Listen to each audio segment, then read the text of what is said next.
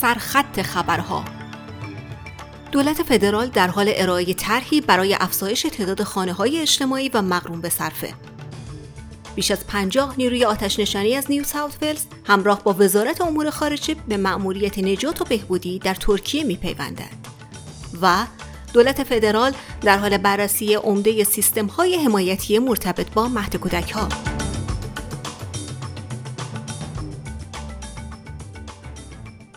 دولت فدرال امروز پنجشنبه در حال ارائه طرحی به پارلمان برای افزایش تعداد خانه های اجتماعی و مقرون به صرفه در سراسر کشور است.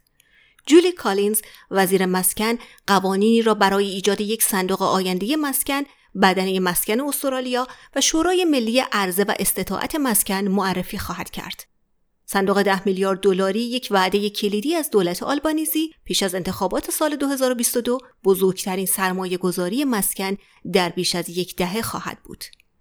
خانم کالینز گفت پیش بینی می شود سی هزار خانه اجتماعی و مقروم به صرفه در پنج سال اول برنامه این صندوق ساخته شود.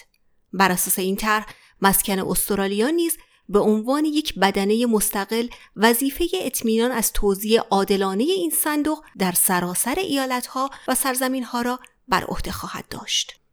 دولت فدرال از بررسی عمده سیستم مراقبتی دوران کودکی خبر داده است.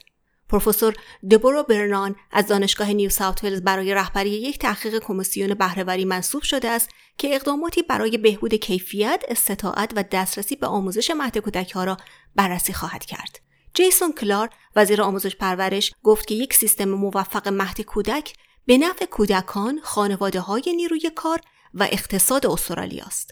حزب کارگر در انتخابات قول داد که یارانه های مهد کودک را برای خانواده ها افزایش دهد. این اقدامات از ماه جولای آغاز خواهد شد. طیب اردوغان رئیس جمهور ترکیه اعتراف کرده است که مشکلاتی در واکنش ابتدایی دولت او به زلزله ویرانگر جنوب ترکیه وجود داشته است. پرزیدنت اردوغان از منطقه مصیبت زده بازدید کرد جایی که بسیاری از آنها به خاطر کندی ورود تیمهای نجات دلسرد شدهاند وی اطمینان حاصل کرد که در حال حاضر روند عملیات به صورت عادی پیش می رود.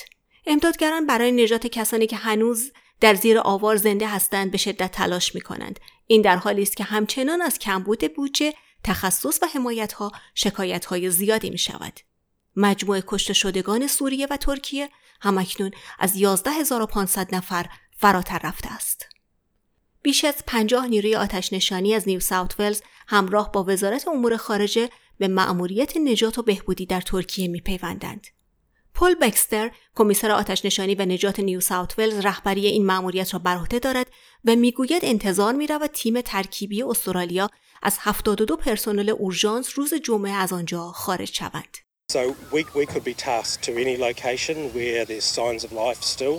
Uh, it is widespread. It's a, it's a massive disaster over there and the people of Turkey are really, uh, really hurting. So to be able to get our people on the ground and make some difference uh, is, is what our people really are focused on doing.